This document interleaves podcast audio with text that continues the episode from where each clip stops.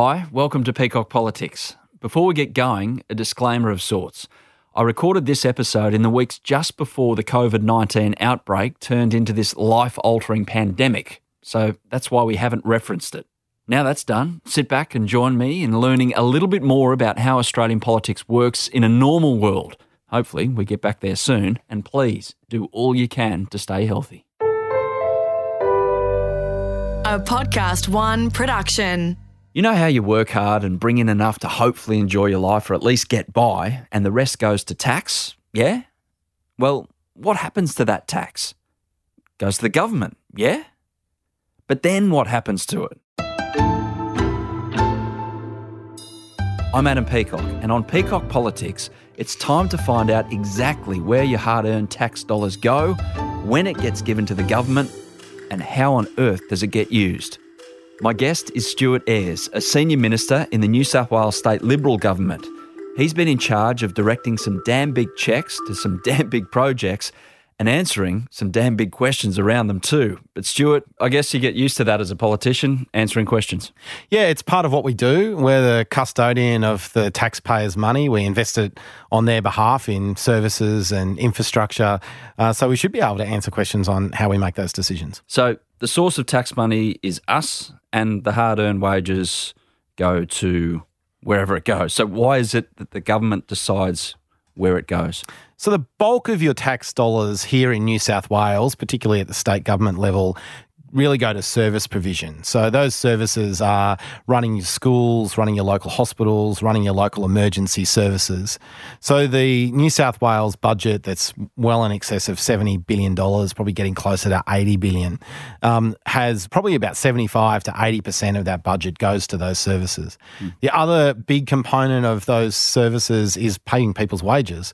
So services are run by other individuals, the public servants of the of the government, and they're not all office block public servants, which I think sometimes people get a little bit uh, um, misconceived about. Uh, most of the salaries go to teachers, nurses, firefighters, police officers.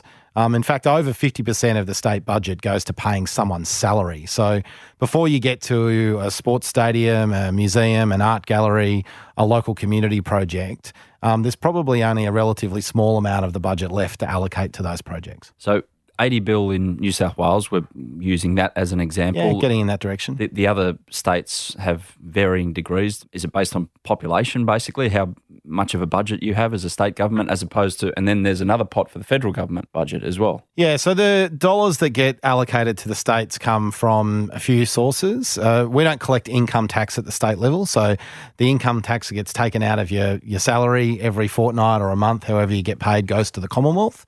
Uh, and the New South Wales government collects the bulk of its funds through the GST payments, which go to the Commonwealth but get allocated to the states. So a central point of collection. And then we have services, charges, and duties. So things like stamp duty, for example, generates revenue. Payroll tax is the other big generator for the state government. So uh, you do pay tax at two levels, and those two levels of tax run those two tiers of government and where we invest the, that money. So it all goes in, and just one more on the, the pot and who yeah. gets what? Do you go running to the federal government and give me more, give me more type thing as, as a state? Uh, not not really. A lot of the time we work quite closely with the Commonwealth. So the GST allocation is set by a formula uh, that's uh, based on how much revenue the states generate from other sources. And that's designed to equalise the amount of GST that goes out on a per person basis, not really a per capita basis. And that also takes into consideration disadvantages in states. So you'll get a higher per capita allocation. Uh, to places like the Northern Territory and Tasmania, who don't generate as much money as what New South Wales does. So, um, a lot of the time, we'd like it to be done on a per capita basis. So New South Wales bigger gets more, um, but we recognise that larger states have a role to play in supporting the smaller states who don't have that opportunity to generate as much revenue as what we do. And then on large infrastructure projects, often there's co contributions from the Commonwealth Government as well. A good example of that is um, the work that we're doing on road infrastructure in Western Sydney, um, particularly linking the new Western Sydney Airport, where the state and the Commonwealth are both investing in those roads. Fair enough. I'd hate to be the guy or the, the woman or the, I don't know what you do, the, the algorithm to, to work it all out. But yeah, it's called horizontal equal horizontal fiscal equalisation, and that is just way too long a term and not for this podcast. I, I might use that term when I go back home with my wife. What is it called again? A It's, uh, horizontal equal. no, Ho- yeah, that's exactly right. Horizontal fiscal equalisation. yeah. It means that the money gets distributed so that every person in Australia has the same access to the standard of living, no matter which state you're in. Sounds like our punters club actually on a weekend. but that's another topic for another day. Um, so you, you touched on it before. What do you actually do with it once everyone's you've you've paid all the people who are employed by the state? Then you've got a bit of leftover money, and you go right. How are we going to improve this joint? So is it roads, hospitals, schools that are the main things that, for instance, a state government like yours is looking at? Yeah, absolutely. Most of our capital programs, so the infrastructure that we invest in, goes to transport. It goes to roads and to rail. Um, the capital programs that sit around education, health, and emergency services are the next largest allocations of capital. And then there's a very small amount of money that gets allocated to um, probably the more nice to haves, uh, things like arts, cultural activities, um, sporting facilities, and that's a that's a pretty small section of the overall budget. We will get to stadiums in a moment because that's the example I want to use in Yep. terms of how it is all done bit by bit. What are though the checks and balances done to make sure that you're doing the right thing with the right amount of money for the right project? Yeah, so most of the dollars are allocated out directly to services, as we said before, but we also run grant programs that uh, community groups can apply for, um, service providers can apply for. So whether that's in somewhere like community services to help support people with uh, a disadvantaged background, we have a lot of non-government service providers in that space, so they apply for government grants to run particular programs in those communities. And that means the government doesn't have to deliver that service. It can employ a non government provider to be closer to the ground. So that often provides a better outcome. So you just write a check for someone and then they go Yeah, they've got service requirements. So when we allocate funding, there's almost always a funding agreement around the delivery of a piece of infrastructure or um, outcomes that they have to achieve. Uh, so, you know, in my electorate, I can think of a few examples. There's an organisation called Gateway Family Services, and it runs support services for um, families that are under financial stress or being victims of domestic violence. They have uh, requirements that they have to meet around the outcomes that they produce from that funding, and if they do that, often their their funding is renewed. If they haven't met those performance obligations, we sit down and talk to them and say, you know, why didn't you do that? There's often some good reasons, and we'll continue to fund that. Um, but we also do infrastructure for things like local sporting grounds. We do local cultural uh, activities. We've just renewed a whole lot of uh, cenotaphs and war memorials around communities as part of the centenary of Anzac celebration, which isn't something we do every year, but a reflection of the fact that uh, 100 years since the end of the First World War. But who who inside government is the one to say does it go to a committee or does it go like each request for funding or each idea for a big infrastructure Yeah. program? Is there someone in there that's kind of like, yeah, you might need to tweak it, or someone outside yourself or Yep. The minister or whoever it is dealing with the face to face proposition to say, yeah, that doesn't quite work, no, or yeah, go through with it. So we have a system of government here in Australia called the Westminster system. We adopted it from the United Kingdom, which makes ministers responsible for what happens in their portfolios. So final decisions often lie with ministers, but they take recommendations from departments. But you want to make sure that those ministers still have control over what happens uh, with their budgets because like politicians get it wrong sometimes, so do public servants, so do the bureaucrats. And so we're the ones that have got our own uh, performance evaluation every four years. It's called an election. If people don't like what we've done or the decisions that we made, they they throw us out. Yeah. If they like what we've done, they tend to give us another go at it. Um, and that's the way that system is set up. But what happens in most cases is that for clearly articulated funding programs, there's often a set of guidelines, uh, criteria, and that helps filter out applications from those that are eligible and those that aren't ineligible. Um, and then you might score those uh, projects uh, against a, a set criteria, and then you you'll still make that decision based on your budget because often you'll have an oversubscription. So how do you make a decision there? Or you might even want to trial something new. So if there's an application that provides a, a new opportunity to test a new piece of kit or a new new type of construction methodology, you might want to use a grant program to, to test that as well. So there's often a diversity of factors um, that determine how a, a, grant application goes out. But I think in most cases, ministers work quite closely with their departments um, on on how they uh, make decisions on who gets what out of a funding program. Um, and then the other area that you get funding from is is election commitments, um, because an election is really an articulation of your plan for the future. You know, one of the things we often hear quite a lot is about how you you hear about promises at election time. That's that's a good thing because that's that's when politicians, public representatives are out telling people what their future plan is. So I'd much rather those commitments be made uh, when you're saying this is my plan for the future. And then it's really important that if you make those election commitments, that you stick to those. Um, and so if there's an election commitment that's made, um, you, you deliver those funds. Projects change. Often the scope of a project might evolve. Um, the person that you're partnering in for the delivery, uh, they may not have as much money available. They might have to change scope. Construction cost is higher than what was anticipated. So governments have still got to be flexible to make sure that something gets delivered for the community's benefit. Yeah, those old election promises, eh? Like the, the sporting clubs with the federal government. No, we won't go into that. It's, it's outside your remit because you're state government and that's federal government. But uh, yeah, read up on that one. That was an interesting story to say the least.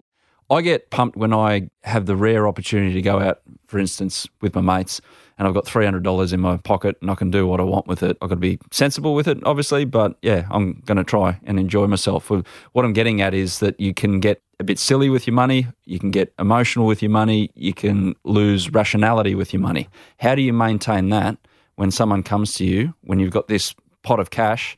To, for want of a better expression, to spend on infrastructure or programs that people are asking you to fund. Mm. How do you break it down in terms of rational thought as opposed to emotive thought? Yeah, well, the first thing that happens is Treasury or the Treasurer allocates a portfolio budget to each minister. Uh, so the capacity to kind of stretch outside your budget is quite limited. So if you're the sports minister or the health minister, you've got a you've got a set budget, and and you can't uh, it's very difficult to go and source new funds outside of that budget. So, so, unlike the night out where you have the key card in your pocket, and you go for an extra 200, yeah, you yeah. can't do that. Treasurers specialise in saying no, right? That's their job. Their job's to be the, the guardian of the cash yep. uh, and make sure that ministers are investing that appropriately. So yeah. we we pro rata the investment based on where those needs are. And that's why there's you know, over uh, $26 billion invested in health in New South Wales and a relatively small amount of money invested in arts and cultural institutions um, because the demand and requirements of the government have prioritised health significantly more than those other options. So the first safeguard is the actual budget allocation each minister's got. The second thing that I think good governments do is that they really do try to listen to experts.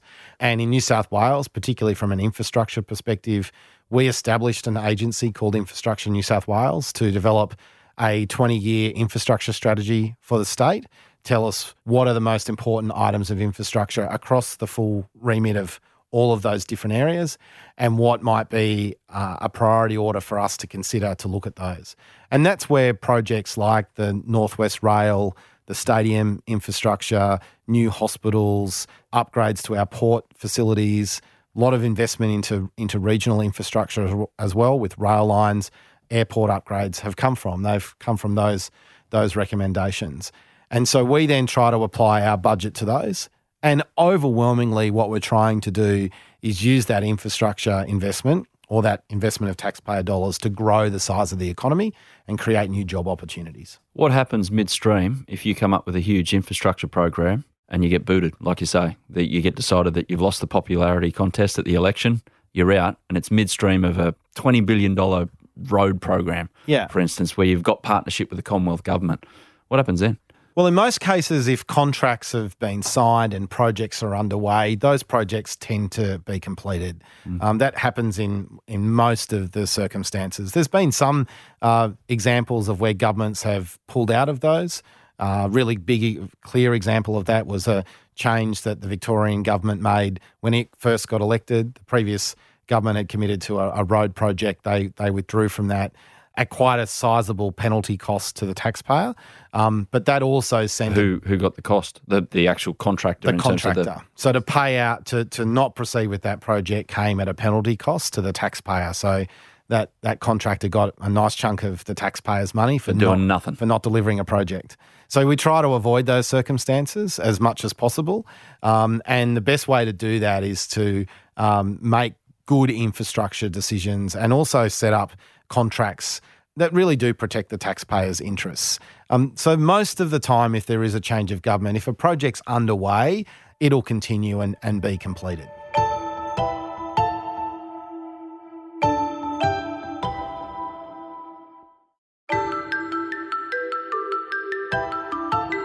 What's it like having people knocking at the door all the time, lobbyists going, "Gimme, gimme, gimme, Stuart, give me some money. I need Yeah. some money for my project." Well, the to be frank with you, Adam, the the, the most uh, the most forceful lobbyists that I meet are actually mums and dads and uh, you know local committee men of sporting clubs in in local community groups. The you know the volunteers of the the local arts society. You know they're the people that that local MPs see the most. Um, I know that you know the the mainstream media talks about really big projects, the sort of uh, you know big multi-million dollar, sometimes billion dollar infrastructure projects. Hospital, airport. Yeah, all of those things. But um, the lobbying activity, I think, sometimes gets a little bit overstated. Local MPs are still there to be the champion and the advocate for their local community.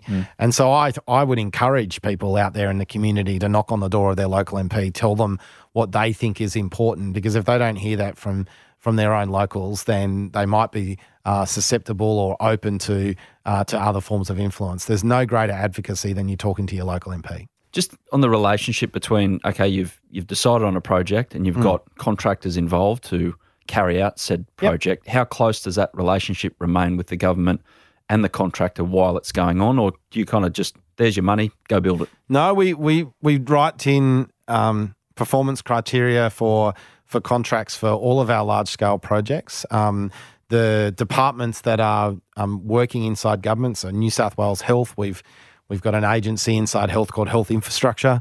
It builds hospitals, um, and so it oversees the contract uh, for delivery of hospitals around the state. Um, Transport for New South Wales oversees the contracts for the delivery of rail and, and road infrastructure. Um, so those government agencies are still overseeing the delivery of that project. We set performance criteria, milestones. Uh, there's payment schedules for meeting milestones, um, and we work with the contractors that we bring in to deliver those projects to those parameters. And often larger projects, sometimes they change or there's something that's not predicted in the contracting that comes up. It's up to the government uh, and that contractor to to work through that. And then so and what you hear a lot about now is alliance partnerships between the government and the contractor. Um, variations of these are sort of public-private partnerships where the risk of that project is shared between the contractor and and the public or the government, um, so that if there's if the scope of that project uh, hasn't been done as accurately as what you would hope, but with large scale projects, it's hard to predict everything over the course of a project that might take eight years to build. I've seen one happen around my local area with a road that never seems to be Yep. on the verge of finishing. So those, um, so you you try to share that risk, um, Yeah. and historically we we've probably pushed too much risk to the contractor to the private sector, and if those contracts fall over, some people might say, oh well, the public hasn't suffered any loss there, but the project gets delayed, so the public suffered a loss from not being able to get the project finished. But Sitting in traffic, yep. Indeed, sitting in traffic, not being able to access the hospital or get on the train. Hmm. But the other loss is it sends a signal that it's hard to do business in New South Wales as well. Hmm. And so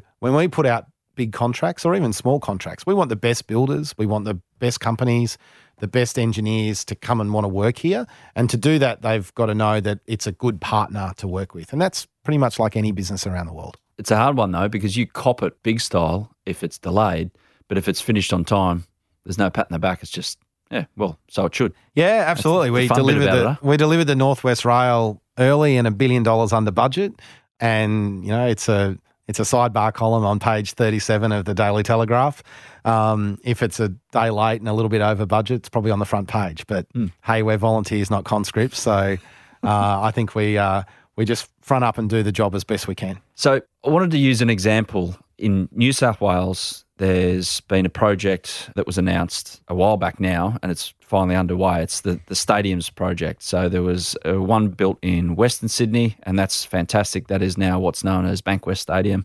There's another one where the old Sydney Football Stadium was. That's now a pile of dirt at the moment. And there's another one where the Olympic Stadium was mm. in the hmm. west of Sydney, which is going to be upgraded as well. All told, it's a billion dollar project, over a billion dollar project. So all of those things have taken place, what we've talked about, about how you get the money, how yep. you allocate the funding.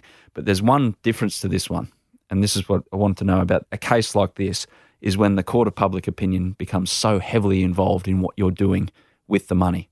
And this project has been on front page after front page after front page, and you have copped it from a variety of people. People agree with you as well. There's talk that it's uh, it's just a backhand deal to look after the establishment in Sydney mm. because they've got that wonderful SCG and the, the next door neighbour stadium, the Sydney Football Stadium. How do you deal with that when it is such a public issue? even though it's not the biggest project because you build a hospital for a lot more money and that's hmm. not as high profile. Yeah, it's it, look, it goes with the territory. It's fair to say, in particular for for infrastructure projects, they are complex in their delivery. I don't think I've ever seen anything delivered by a government that has near 100% universal acceptance. If you think historically, the Opera House was one of the most contentious projects ever delivered in in the state that you wouldn't even think about it now. Mm. Um, and the idea of cost overruns and budget blowouts on the Opera House just don't even don't even bear contemplation. Same thing with the Sydney Harbour Bridge. I remember reading some old Hansards about members of Parliament opposing the construction of the Sydney Harbour Bridge because it impacted negatively on their local electorate. Um, mm. Try thinking about Sydney without that. So whilst there's always going to be a lot of noise, I think it really does require politicians, members of parliament, ministers, if they've done their if they've done their research and they know what the problem is that they're solving, they've really got to be courageous enough to stay the course and keep explaining that to the public. There's going to be people who support you and there's going to be a lot of people who don't support you. Projects that are not in those key service delivery areas are always going to be subject to more media speculation because, quite frankly, it's just really easy to say, don't spend money on a museum or a sports stadium, go and spend it somewhere else. Um, but if you think about the investment in health, for instance, like I said, we spend you know over over twenty billion dollars a year every single year on health. Um, if we're spending a billion dollars on sporting infrastructure once every 35 years, I think we've probably got the balance right there.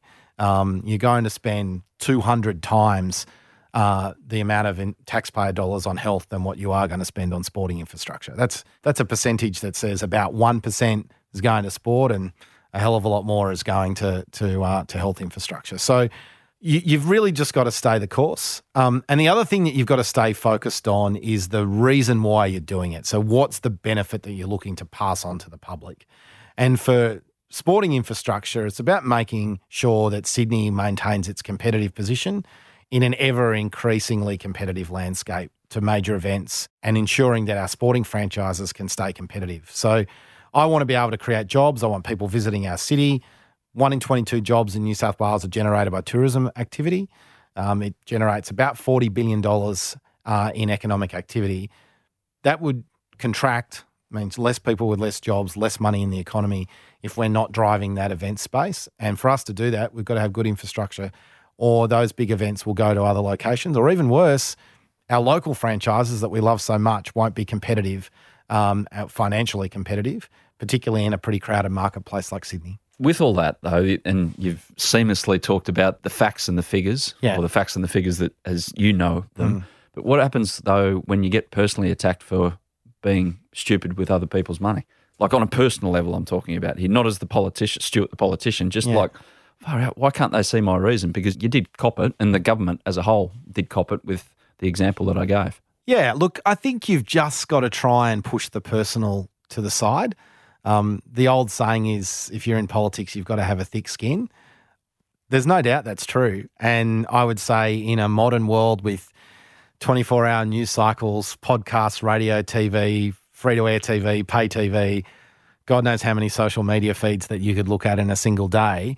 Um, that thick skin is now got to be a lot thicker than what it used to be. Mm. Um, and look, I think I'm probably a bit lucky. I'm a pretty resilient character, and I can block out a lot of the personal stuff to stay focused. Um, I don't know that that's the case for everyone. It's pretty brutal out there. If you look at social media for athletes, is no different to social media for politicians.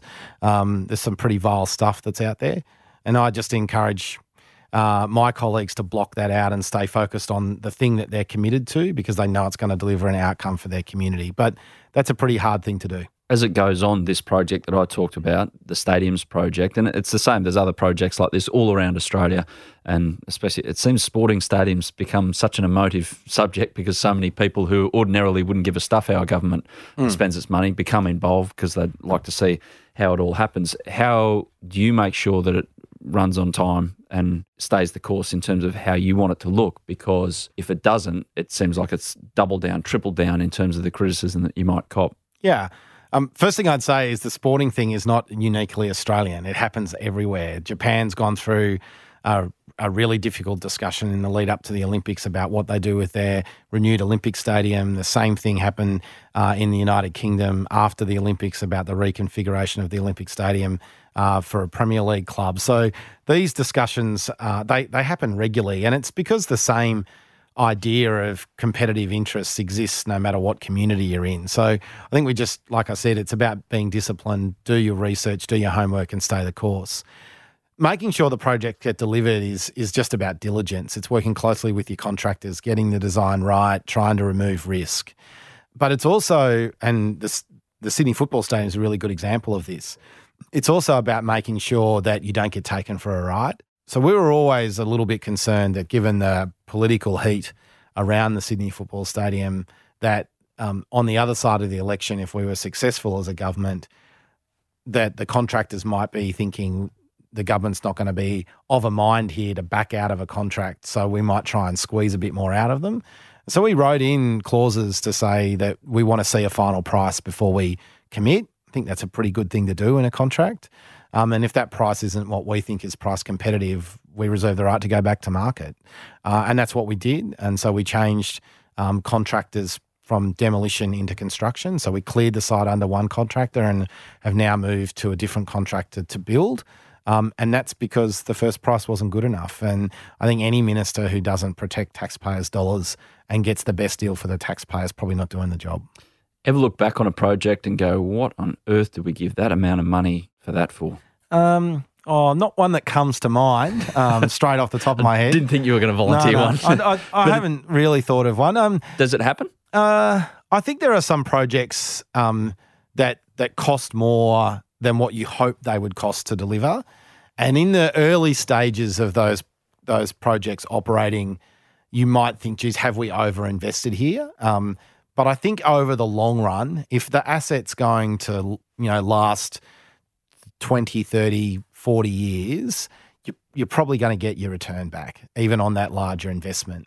The challenge is you're investing in a time frame uh, that's relatively short, and the dividend comes over a long period of time. Mm. And so, in that short time frame, you're you've got so much competition for what that dollar could go to. So you want to try and get the best value when you make that decision. Um, but yeah, there's not.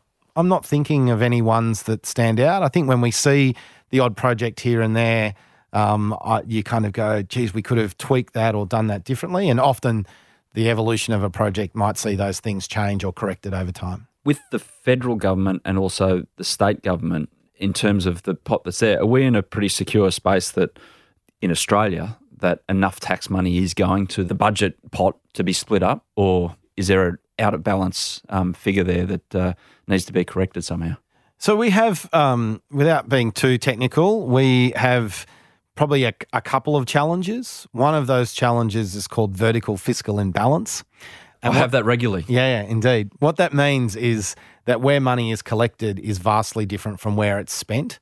And so over the last really 50 years, we see more and more money being collected by the Commonwealth and less and less money collected by the states. But the actual distribution or where the expenditure item occurs is more equal. So it's about 25% is collected by the state, 75% by the Commonwealth, but the expenditure is closer to 50 50. So that means there's a transfer cost. So anything that costs money means it's less efficient. So reducing that imbalance would probably create a more efficient tax system and a more efficient distribution of taxpayer dollars to where it's needed. So that's definitely a challenge uh, that the governments across the country could look to embrace and try and find a better pathway forward. The other big challenge for us is an aging population. Mm. And so, what an aging population means is there's a smaller portion of the population working and therefore generating tax, trying to support a larger portion of the population that's no longer generating tax revenue. Now, no one wants to slug pensioners and older people, they've made a significant contribution. But there is an economic reality that if people live longer um, and they spend less time working in their older age, they will be making less of a contribution at that point in time. So there are some challenges for our tax base and our tax system that we have to look at as a as a government, as a country, and be courageous enough to have those discussions. Or it will be those peripheral areas of the government expenditure mm. that come under the most pressure because you're unlikely to cut transport, health, education before you chop arts and sport funding. So the, the first three there that you mentioned, they're the pillars. They're, yeah, the, they're the main things you have to look at the state after. level. The the the big components are health, education, transport, and emergency services. What about at a federal level? Uh, at a federal level, they their service provision is around um, the Defence Force, mm. so it's an it's a national endeavour. They also run the social security system for the entire country. Medicare, so, yeah, yep. so Medicare, Centrelink, um, all of those payment systems that underpin. Um, the people that are coming in and out of employment or have cost pressures in life. And we make that investment in a really conscious fashion because it would cost more to the government if they weren't able to make a contribution back into the economy. So, mm. a small amount of money that helps those people make a bigger contribution delivers a bigger dividend for the rest of the country. And so that's why we invest in social security payments. But those two things are big, sizable payments for the Commonwealth. Um, then they invest in infrastructure. They also run all of our primary health services, which means your GPs. So states run hospitals and the Commonwealth funds uh, the GP network as well. So health, education, defence, and social security are the big chunky bits of the federal budget. But the, the way that everything's split up is in a similar manner to what you've described in New yep. South Wales, for example, the other states and federal yeah. government. So every year, the each government, the state government and federal government, announce a budget. Mm. Um, it roughly tells you how much revenue has been collected. We tell you how much money we're going to spend. If your spendings is less than your revenue, you have a surplus. If you spend more than you've collected, you have a deficit. We try to run balanced budgets, which means small surpluses. Um, and that's allocated out at the start of every financial year. The federal budget's handed down in May, our budget's handed down in June. And largely, the objective of government is to try and stick as closely to that as possible. Um, and one of the good things the New South Wales government's been able to do is run consistent surpluses over a period of time. Oh, that magic word, surplus. Yeah. Uh, it's well, it's important. You don't want too big a surplus, but yeah. what a surplus does, because a lot of people say, well, if you're a service level government, why do you need to run a surplus? Why wouldn't you just spend yeah. a little bit Break more even. on health yeah. and education?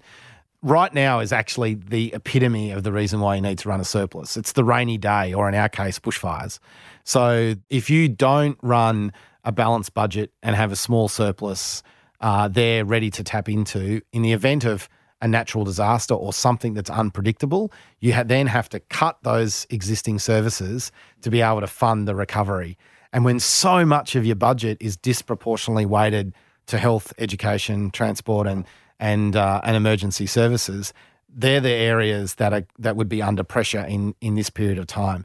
Our surplus will probably come down um, quite considerably to uh, work with the bushfire recovery, but that's because we were disciplined enough to have that buffer to start with. Well, Stuart, I have one hope after this chat, and that uh, all governments around Australia, including yours, remain vertically, fiscally upright and not imbalanced. Have I got that right? Sounds pretty good to me. Yeah, I never thought I'd say those three words after another, but I have just then. Thank you so much for a chat on Fair Peacock to Politics. say, I never thought I'd hear Adam Peacock say them either. and you probably won't again. Cheers, mate. Cheers.